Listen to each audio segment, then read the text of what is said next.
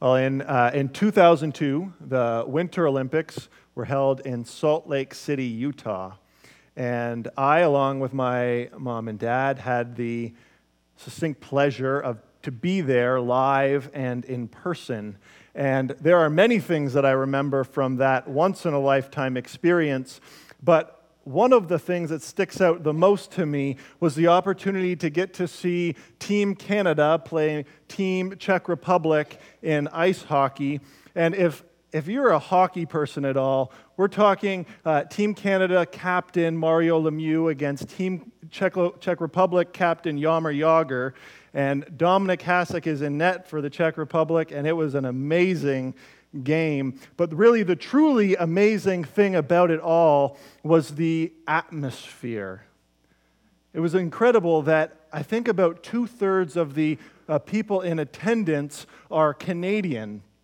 And it was an amazing um, experience. As Team Canada came onto the ice, everybody who was Canadian stood up and sang, Oh Canada. And the excitement was palpable. It was truly amazing. And as we go through life, we run into moments like this. Not always this extravagant, to be sure, but moments where the excitement and, and the atmosphere is just so incredible that you can feel it in the air. These are incredible moments. Let me tell you, these moments, they have nothing. They have nothing in comparison to the glory of the Lord. Nothing on the presence of the Holy Spirit. If you were with us here last Sunday evening, then maybe you too got a glimpse of that glory as, as Pastor Jason brought us to the throne of God. And everybody I've talked to about last Sunday has, has echoed the same feeling that it was just a, a, holy moment as we heard him reading these passages of Scripture that just brought us to the throne of God and we got to see his glory. And he is gracious to give us glimpses like this of his glory now.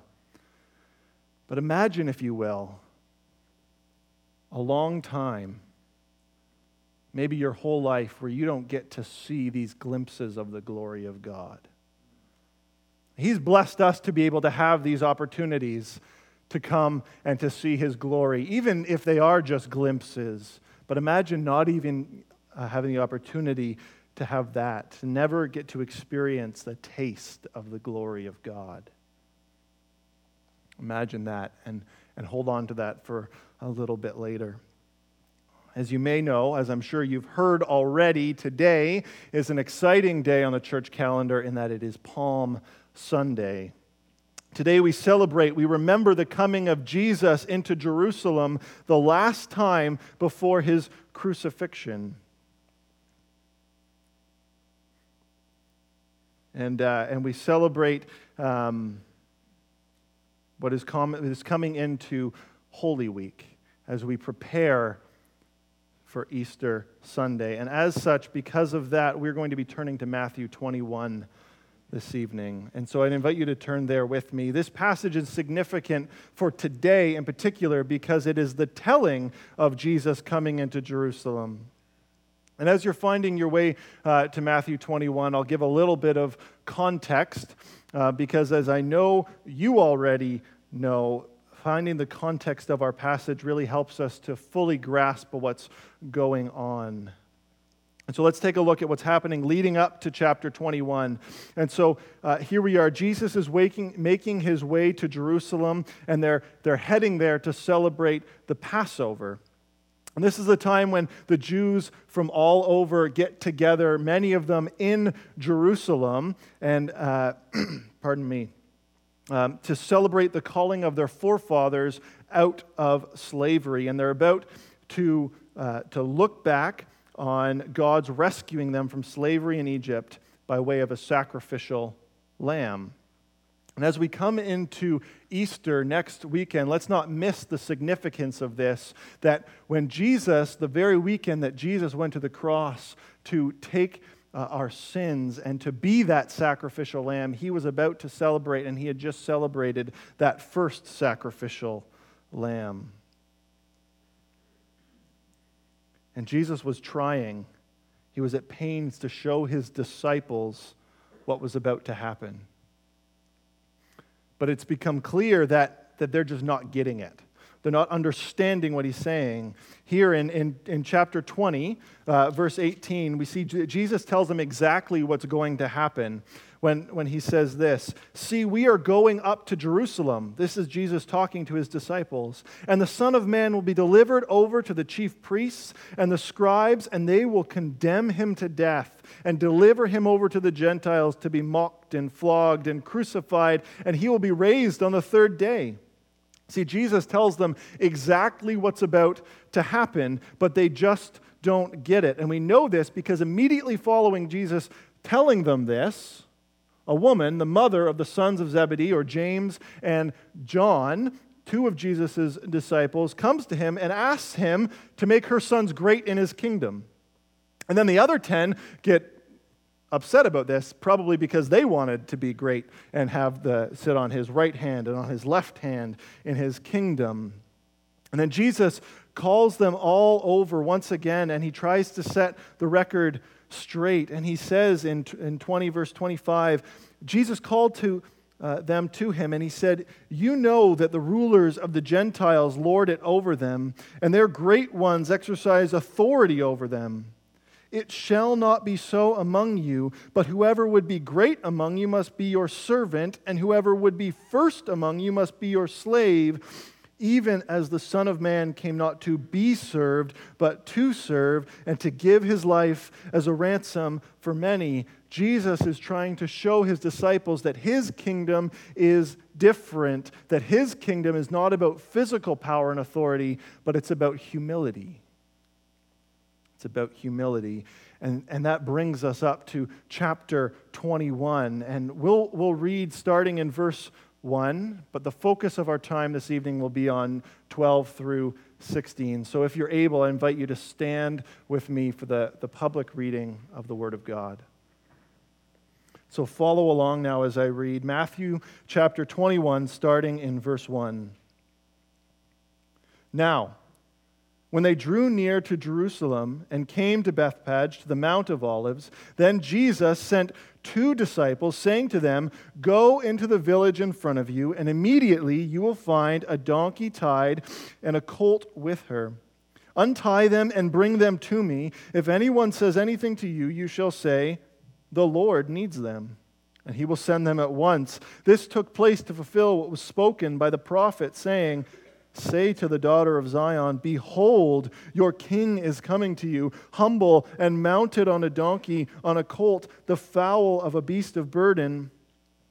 The disciples went and did as Jesus directed them. They brought the donkey and the colt and put on, on them their cloaks, and he sat on them.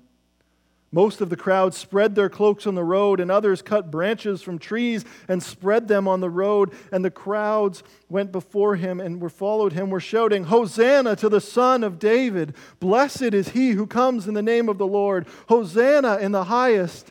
And when he entered Jerusalem, the whole city was stirred up, saying, Who is this?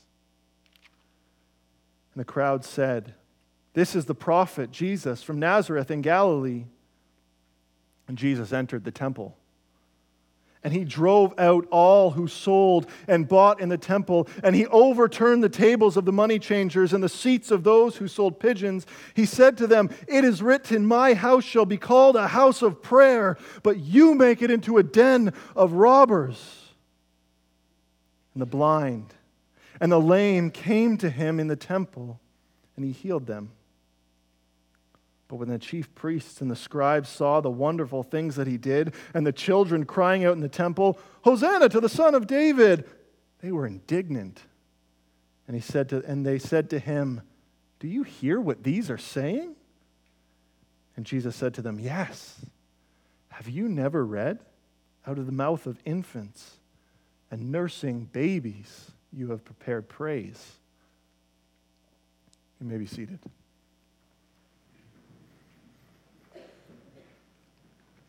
Wow. You feel that authority. You hear the passion in Jesus' voice here. See, today, as we celebrate Palm Sunday, the coming of Jesus into Jerusalem, set your minds on the glory of God. Because that is what is depicted here in our passage the coming of the glory of God into his temple. And this is significant because the people, the nation of Israel, had not experienced this glory of God for quite some time. If you'll recall, I asked you to imagine what it would be like never to get a glimpse of that glory. Well, this is the people of Israel who had not had that taste of glory for 400 years. 400 years of silence. Let me explain how we're going to work through the passage here this evening. See, overall, this passage is about the coming of the glory of God. Or, as I've titled my sermon, A Glorious Return. There's a few things here I think where we need to wrestle with. First, we're going to take a look at the relationship of the glory of God and his temple, such as why it left and then why it was returning. And second, we're going to look, look at the two responses of the people of God to that glory returning. And then finally, we'll look at the ultimate fulfillment of the glory of God. And so, first, let's gain a little bit of deeper context here to understand what's going on here in Matthew 21. And to see this, we actually need to jump back some 600 years from before Christ was born to Second Chronicles chapter 36. Second Chronicles chapter 36. And I'm going to start reading in verse 11, just to give us a little bit of context here. Zedekiah was 21 years old when he began to reign. And he reigned 11 years in Jerusalem. He did what was evil in the sight of the Lord his God. He did not humble himself before Jeremiah the prophet, who spoke from the mouth of the Lord. He also rebelled against King Nebuchadnezzar, who made him swear by God. He stiffened his neck and hardened his heart against the turning against turning to the Lord, the God of Israel. All the officers of the priests and the people likewise were exceedingly unfaithful, following all the abominations of the nations, and they polluted the house of the Lord that he had made holy in Jerusalem.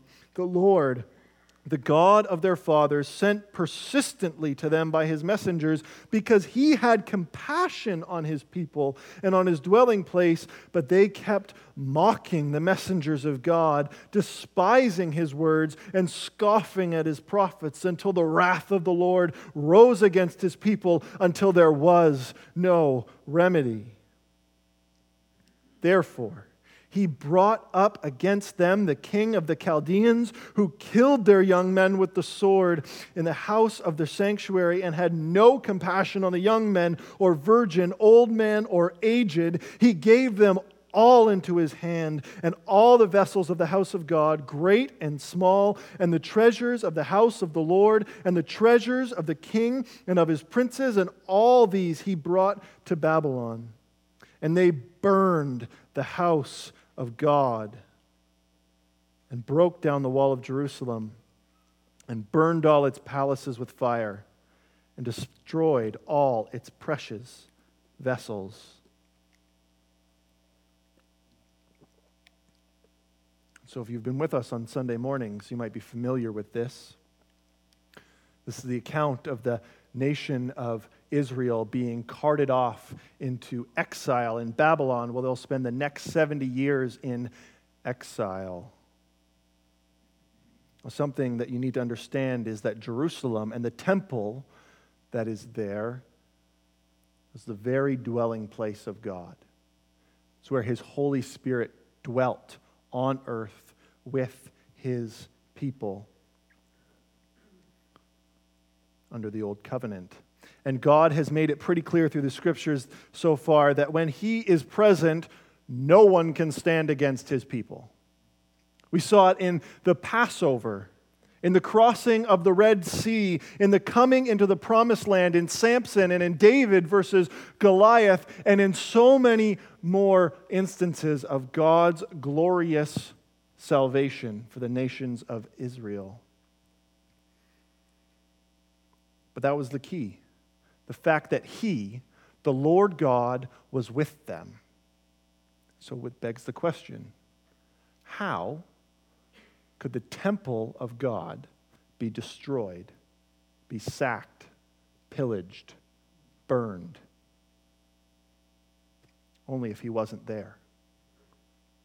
In fact, in, in Ezekiel chapter 10, we read about how the glory of the Lord departed from the temple, handing his people over to the Babylonians, just like he warned them that he would do. Now, as we've been studying for the last several months here on Sunday mornings, the people ultimately did return to Jerusalem and ultimately did rebuild the temple and reinstitute all of the sacrificial systems that had been lost. In fact, we heard just this morning from Pastor Dan of the inauguration of that temple, that second temple. But here's the thing the Holy Spirit the glory of the Lord never returned to that temple. Not, that is, for some 600 years. When Jesus, the Son of God, filled with the Holy Spirit, walked into the temple and came in glory. And he is so overcome with holy anger that they would dare defile the temple of the living God, that he flips the tables, he drives them out. And in the Gospel of John, we read that he even fashioned a whip to drive them out. Brothers and sisters, this is not some flippant event. This is the beginning of something so much greater. See, in doing this, Jesus is starting the process of changing the world. Indeed, just as he had flipped the tables, he was getting ready to flip the world on its head. See, for too long, the people of God had missed the point. They were meant to reach the nations, but they couldn't see past their own egos leaders of the people had just spent generations building up the religion around themselves, elevating themselves rather than God, and putting processes in place to make sure that they got more powerful and the common man was pushed down. And that's not to mention even uh, those who were cast out by society, the orphans and the widows, the lepers of the world. But the glory of the Lord had returned to change all of that. And so, now that we've looked at that relationship of the glory of God and the temple at its departure and now its glorious return, let us look at the two responses that we see here in our passage. And so I'll read again 12 through 16 in, in Matthew 21.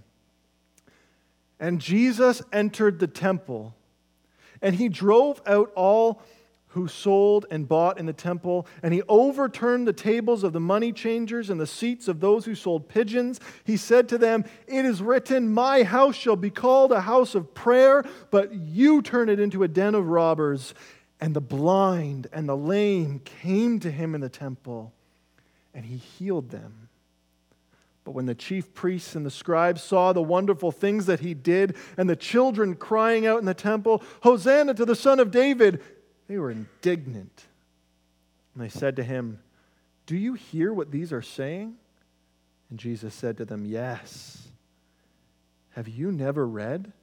Out of the mouth of infants and nursing babies, you have prepared praise. So, in reading this passage, we, we see it that it's split into two sections. Part one shows the coming of Jesus into glory. That's what we've just been talking about this coming, this glorious return. And that's found in, in verses 12 to, and, and 13. And then part two, uh, verses 14 and 6 to 16, shows the people's response to that glory. And what we see is two distinct responses by two polarizing groups of people. The first group of people is the proud. the proud. And what we see is they cocoon back in on themselves. They set up defenses, they bristle at the glory of God. And the second group of people we see are the humble. We see that they, rather than putting up these defenses, they hit their knees and they praise. So we see that the proud protect, and we see that the humble praise when they're faced with the glory of God. This past week, on April 9th, was the anniversary of the Battle of Vimy Ridge. And I'm sure all of you know that Vimy Ridge was a very key battle in World War I, one that histori- uh, many historians say that actually solidified Canada as a sovereign nation.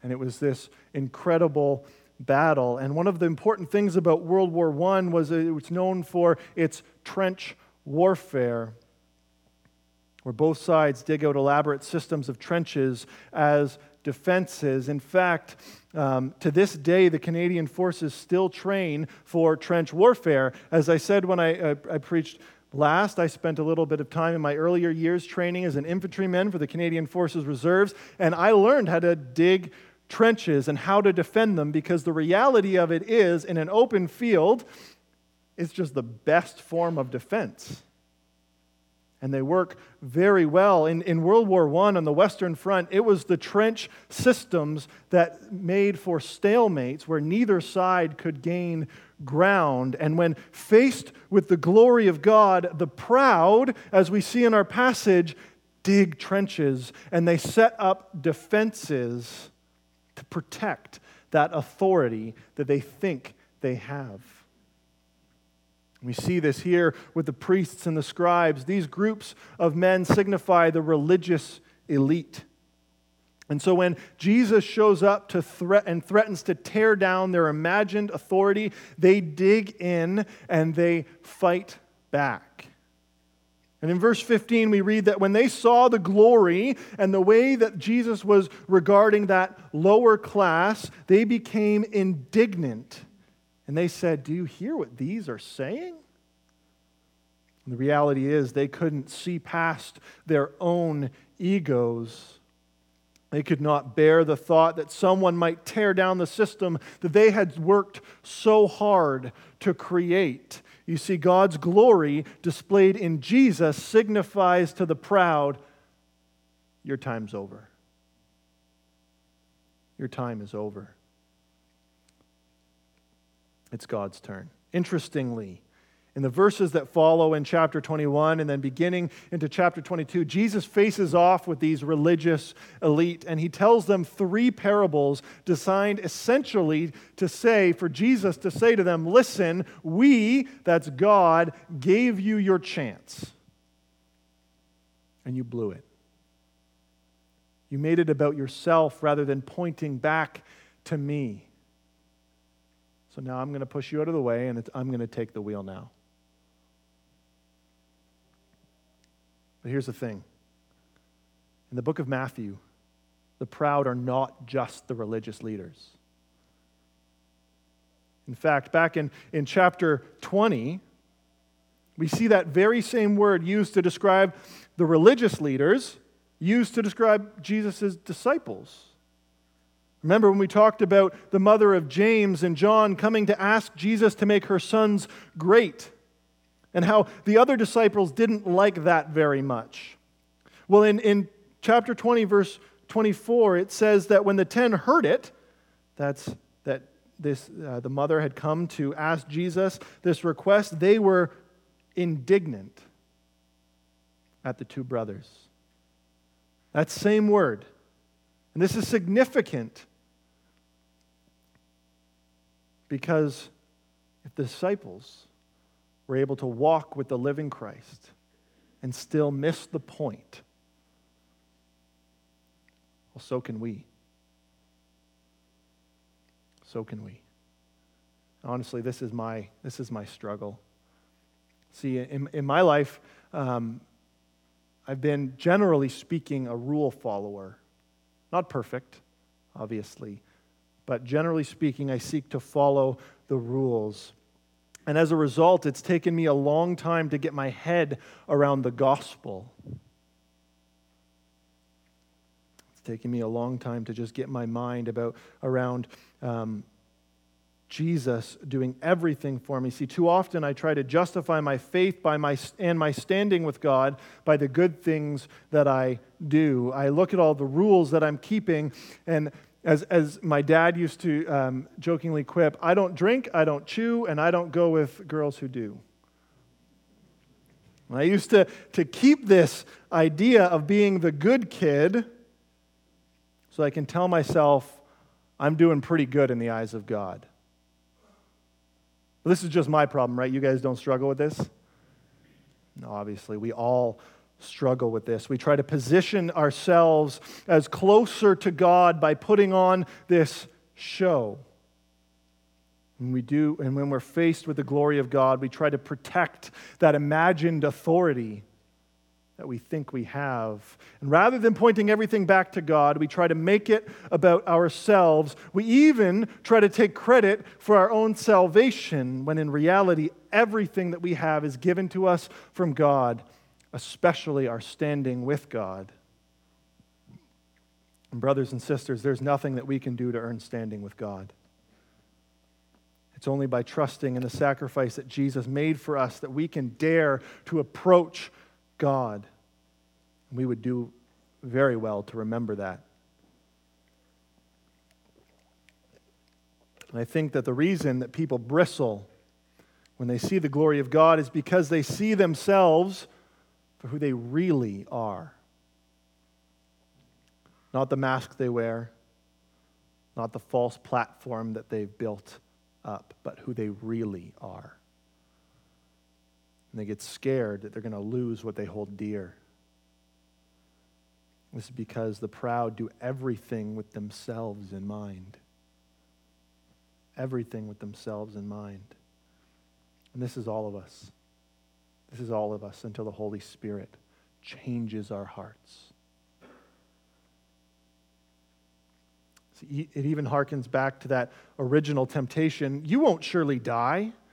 God knows that when you eat the fruit, you'll be like God. And even Adam and Eve, who had very literally and obviously seen the power of God at work, uh, thought that life would be better if they could just make themselves like God. How deceived were they? So, this is how the proud respond they try and protect. They try and protect. This leads us to the second group of people and their response. Second, the humble and the humble praise. So, who are the humble? I would say the humble are those who have a correct view of self. In other words, humility is knowing our station in relation to Almighty God. Humility is singing, Amazing grace, how sweet the sound that saved a wretch like me and not singing it because you are the worst person to ever live, but because you've seen yourself in comparison to a holy God, and you now realize that all of my most righteous acts are just as filthy rags in comparison to Him. The humble, as represented in our passage, are the blind and the lame and the children. These are the groups of people who have been cast out by society. They're viewed as second class citizens. And what is their response to the glory of God? They worship. They worship Him by coming to Him for healing and by singing His praise. When you think of any epic battle scene that you've maybe seen in a movie or you've read in a book, there's always that one key scene, right? Where you pan, the, the camera pans across the front rank just before the, the battle is about to begin, and you see these little farm boys just quaking, scared out of their minds as they see the size of the opposing army. And they're just terrified. But then, just in time, their champion arrives. This is Aragorn standing on Helm's Deep just about just before the orcs storm it in Lord of the Rings. And all of a sudden, they know they have their champion to fight for them. All of a sudden they know that He will go before them. This is the result when the humble are faced with the glory of God. They now realize that they have a champion who will fight for them. They were down and out, but He is strong and He will fight in their stead even leading up to Jesus' coming into Jerusalem, he's trying to show his disciples their need for humility. Indeed, this is Jesus' message through the entirety of the book of Matthew. He's trying to tell his disciples and to teach them that without, without him, without his Father, they can do nothing. We can do nothing because this is true for us too. But here's the, here's the ironic thing how often do we try and build up our humility by ourselves? Isn't it ironic that we try to use our pride to become humble? We say, oh, well, you know, the good Christian thing to do is to be humble, so I'll make myself look humble by saying all these self deprecating things around others, and then people will think that I'm a pretty humble guy. No, friends, we don't need to humble ourselves. All we need to do is to come and stand before the King of Kings, and we will realize who we are in light of Him, and we will be humbled. When you let the Holy Spirit work in your heart, you come face to face with the King of Kings, and you will be humbled.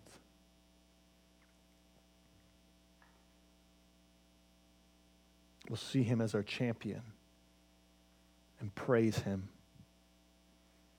And so these are the two main responses to the glory of God the proud, protect, and the humble, the humble praise. I think uh, an amazing illustration of these two perspectives, these two groups of people, is found in the characters of, of Samwise Gamgee and Gollum in Tolkien's Lord of the Rings.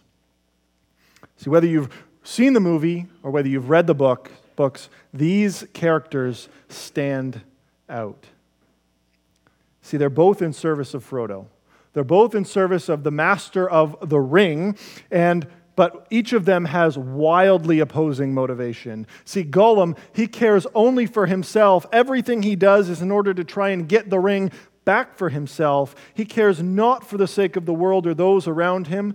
Sure, he helps he helps Frodo. He, uh, he, he sticks with him for a long time, even looks like he's becoming his friend. But in the end, it's all to betray him so that he can take it back for himself. But Sam, oh dear Sam, his motivation is his master. See, everything he did was to advance his master's quest, to lessen his, his burden. Indeed, where Gollum is the characterization of pride, Sam, he's the characterization of humility. So now, are you here this morning or this evening and not sure which side of things you're on? You're, you're trying to figure out am I, am I just trying to protect myself or am I trying to further my master's plan. Maybe, maybe the litmus test for you might be to look at your prayer life. Is everything that you pray for just like, give me this God and give me this God and I want this God and, and will you please give me this? Or are you praying, God, show me your glory? God, whatever your will is, whatever your will be done. Or do you even pray at all? Are you trying to go through this life on your own strength? Brothers and sisters, that is not sustainable. We need the power of the Holy Spirit. And do you realize that power that Jesus sent through his Holy Spirit? That very glory that was with the nation of Israel when they conquered the promised land, that our, our kids this morning in, in TBC Kids, they were learning about the conquering of, of Jericho and how the people, all they had to do was walk around the city and shout and praise God, and the walls literally crumbled because of the glory of God. That glory dwells within you, dwells within us. 1 Corinthians 3:16 Don't you know that you are the temple of the Holy Spirit and his Spirit dwells within you. Let's lean into that power, lean into Him, look to Christ as our champion, and praise Him. See, when faced with the glory of God, we all come face to face with who we really are. And so, what will be your response? Will you try to protect your pride? Will you praise your champion? I pray that you will be with me praising him. Friends, when we look to Jesus as our champion, we can find our hope in so much more than this world. And this is because this glory that we see displayed in the temple when Jesus returns in glory is significant, it's amazing, it's great, but it's not final. No, it's just the beginning. See, when Jesus walked into the temple that day, the glory and the glory of the Lord returned. It was significant, but it wasn't the end. And we feel that, that it wasn't final, don't we? We feel that when we battle sin within ourselves. We feel that when we feel pride welling up within us. And we want to bristle at the glory of God. See, our tendency is to want to do things for ourselves even when we know better. But when Christ returns again, oh, what glory! Ready to do away with our sinful nature, ready to do away with our pain and suffering, ready to do away with all that does not honor God. Even death shall be no more. What a glorious reality. See, this coming weekend, we remember the work of Jesus on the cross. It's, remember his death, his burial, and his resurrection. And it's through the cross that Jesus, our champion, went to battle against sin and death. And here's the great, glorious news He won. He won. Because he's victorious, we know that one day he will come again in such glory that things will be made new forever, and we will spend eternity in glory with him. And so, what will you do when you're face to face with that glory? Will you try to stand toe to toe with the King of Kings? Or will you stand behind your champion? knowing that He's going to go before you. And He has already fought the battle against sin and death, and He has already won. Will you come to Him? You can. If you're here this evening and you haven't, you can. Just pray to Him. Just pray to him. Say, Jesus, when I see you, I know that I do not measure up. I know that I'm losing this battle with sin, but I know that you already have won. I want to stand behind you, my champion. I want to follow you. Curtis, you and the band can come on back up. We're going to close out our service now with a response, a response to that glory by praising his name. Let's humble ourselves, realize who we are in light of him, and praise him. Praise his name and singing about that glorious day when Jesus returns. Let's pray. Oh, Father, oh God, our Father, we see your glory. Thank you for giving us even glimpses of your glory now.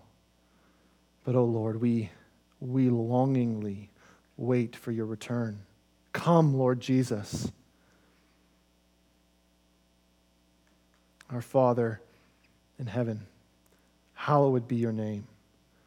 Your kingdom come, your will be done on earth as it is in heaven. Give us this day our daily bread, and forgive us our trespasses, Lord, as we forgive those who trespass against us. Lead us not into evil, not into temptation, and deliver us from evil. For yours is the power, the kingdom, and the glory, forever and ever. And all God's people said, Amen. Amen.